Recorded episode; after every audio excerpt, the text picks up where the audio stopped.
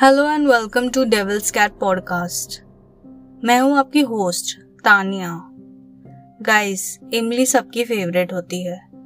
इमली के पेड़ अक्सर हमें ललचाते हैं पर हर पेड़ की एक कहानी होती है सो so फ्रेंड्स ऐसे ही एक दिलचस्प कहानी आपके लिए लेकर आई हूँ so guys let's start with इमली का पेड़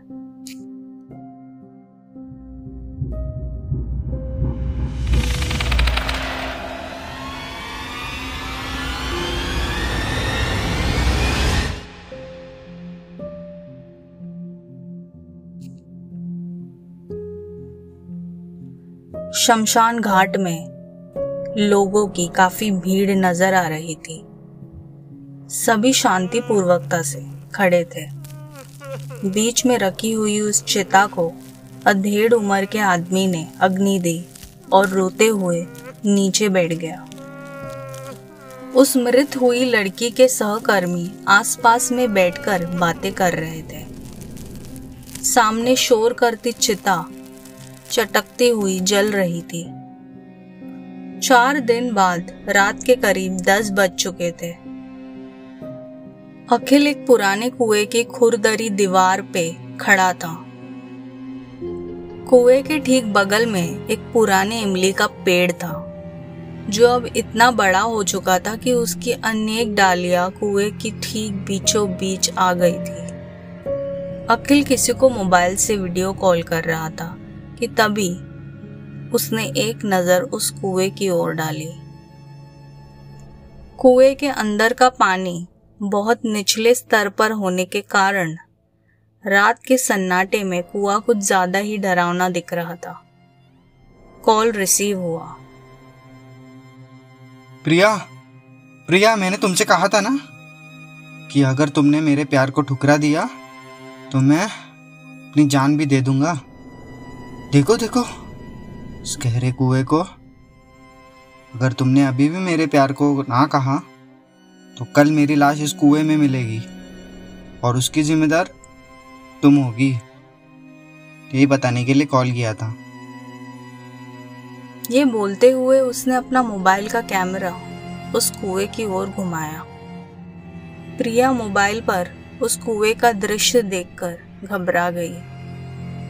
अखिल यह वही जगह है ना जहाँ हमारे दोस्त नेहा ने खुदकुशी की थी बिल्कुल सही पहचाना अखिल ने गर्व से कहा अखिल हमें सिर्फ चार दिन हुए बात करके कोई बात नहीं मेरे जाने के बाद इतने नान से सोचते रहना वैसे पानी कम है डूबने से नहीं मरा तो कुएं के अंदर जो काले जहरीले सांप और बिच्छू है उनके काटने से मौत हो जाएगी मेरी आई लव यू प्रिया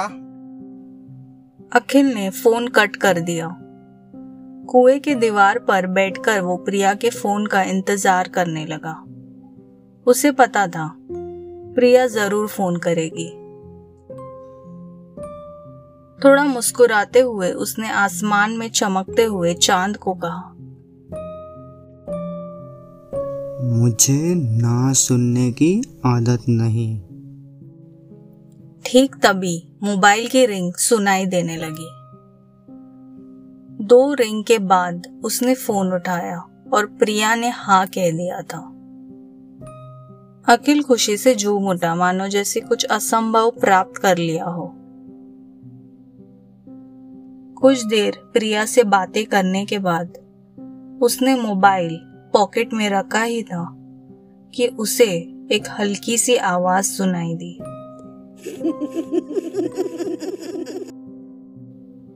जैसे ही वो डरावनी आवाज उसके कानों में पड़ी वो अपने आसपास देखने लगा पर एक गहरा सन्नाटा चारों ओर फैला था कुएं के आसपास की जमीन पर घुटनों तक लंबी हरी घास और छोटी मोटी झाड़ियां थी जिसमें कई जहरीले सांप बिच्छू जैसे जीव थे कुएं के पास ही एक इमली का पेड़ था जिसकी टहनिया चारों ओर फैली थी जिसमें से एक डाली कुएं के बीचों बीच आई थी आसमान में आया पूनम का चांद बादलों के पीछे धीरे धीरे मुड़ने लगा था अब उसके दिल में बसा अजीब सा डर उसके चेहरे पर छलकने लगा था झट से उसके जहन में एक ख्याल आया शहर के पास खाली पड़ी जमीन में दिन में तो कोई नहीं आता जाता से भी इतनी रात में किसी औरत की आवाज शायद मेरा वहम होगा उसने अपने मन को संभाला ही था कि तभी दोबारा वही आवाज उसके कानों पर पड़ी और इस बार उसने हर एक शब्द साफ साफ सुना एक औरत की खौफनाक आवाज आ जाओ मैं तुम्हारी आत्मा को नरक के काले गहरे अंधेरे में पहुंचाती हूँ उस औरत की खौफनाक आवाज सुनकर मानो उसके पैरों तले की जमीन सरक चुकी थी वो तो सिर्फ जान देने का झूठा दिखावा करने आया था पर उस औरत की आवाज सुनकर उसकी जान जैसे गले में ही अटक गई थी अखिल ने हिम्मत जुटाकर दो कदम आगे कुएं में झांकने के लिए बढ़ाए अब उसकी निगाहें कुएं के भीतर गड़ी थी तभी कुएं के काले गहरे पानी में थोड़ी हलचल होती नजर आई जैसे कि कोई धीमे गति से कुएं की दीवार पर चढ़कर खिसकते हुए ऊपर आने की कोशिश कर रहा हो वो खौफनाक आवाज सुनकर अखिल उस कुएं की छोटी सी दीवार से झट से नीचे उतरा और दोबारा वही गूंजती हुई आवाज कुएं के भीतर से आने लगी आ जाओ मैं तुम्हारी आत्मा को नरक के काले गहरे अंधेरे में पहुंचाती हूँ उस औरत की खौफनाक हंसी से अखिल का दिल ही बैठ गया डर के मारे वो एक एक कदम पीछे सरकने लगा पर उसने अपनी डरी सहमी नजरें उसी कुएं की चारों तरफ बनी दीवार पर गड़ाए रखी थी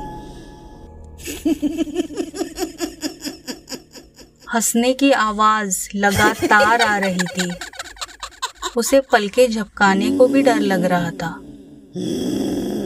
अगले पल ही उसने देखा कि कोई उसी कुएं की छोटी दीवार के दूसरी तरफ से झांक रहा है शायद एक औरत जिसके सर के काले बाल दिखाई दे रहे थे सफेद माथे पर गहरा लाल सिंदूर और जलते अंगारों जैसे भयानक आंखें अचानक उसका पैर एक पत्थर से टकराया और वो मुंह के बल जमीन पर गिर पड़ा जमीन पर गिरते ही उसकी दहशत भरी नजर कुएं से झटकती हुई उस औरत को देख रही थी वो नज़ारा देख अखिल जैसे तैसे गिरते पड़ते वहां से भागने लगा जितनी तेज हो सके और जितनी दूर हो सके भागने लगा पीछे से उस औरत की चीखती आवाज और उसकी हंसी धीरे धीरे कम होने लगी लगातार तेज दौड़ने के वजह से उसके दिल की धड़कनें तेज होने लगी थी पीछे से उस औरत की चीखती आवाज और उसकी हंसी धीरे धीरे कम होने लगी लगातार तेज दौड़ने के वजह से उसके दिल की धड़कनें तेज होने लगी थी अखिल हाफते हुए अपने दोनों हाथ घुटनों पर टिकाए सांस लेने लगा अब उसे कोई आवाज सुनाई नहीं दे रही थी आवाज थी तो सिर्फ रात के कीड़ों की सांस थोड़ी समान होते ही उसने पीछे देखा और वो नज़ारा देखकर जैसे दिमाग फटने लगा हो क्योंकि वो उसी कुएं की छोटी सी दीवार पर खड़ा था और एक सफेद साड़ी पहनी औरत उसी कुएं से निकली और इमली के पेड़ की एक टहनी पर अपने पैर झुलाते बैठी थी उस औरत का मुंह दूसरी ओर था उसके काले घने लंबे बाल पीठ से होते हुए नीचे कुएं की दीवार तक पहुंच रहे थे उन बालों में कोई लटक रहा था जैसे बाल किसी के गर्दन में फंदे की तरह फंसे थे अखिल डर भरी नजरों से वो देखने की कोशिश कर रहा था पर कुएं के भीतर अंधेरा होने के कारण कुछ साफ नजर नहीं आ रहा था अखिल की नजर दोबारा उस औरत पर पड़ती कि तभी हवा के हल्के झोंके से उड़ता हुआ सफेद साड़ी का पल्लू आसमान में काफी दूर तक लहरा रहा था ये खौफनाक दृश्य देख अकिल का जैसे कलेजा उसके मुंह में ही समा चुका था वो औरत अपने हाथों के लंबे नाखूनों से पेड़ की टहनियों को हल्के हल्के से कुरेदते हुए बोली अब तुम्हारी मौत तक मैं तुम्हारा पीछा करूंगी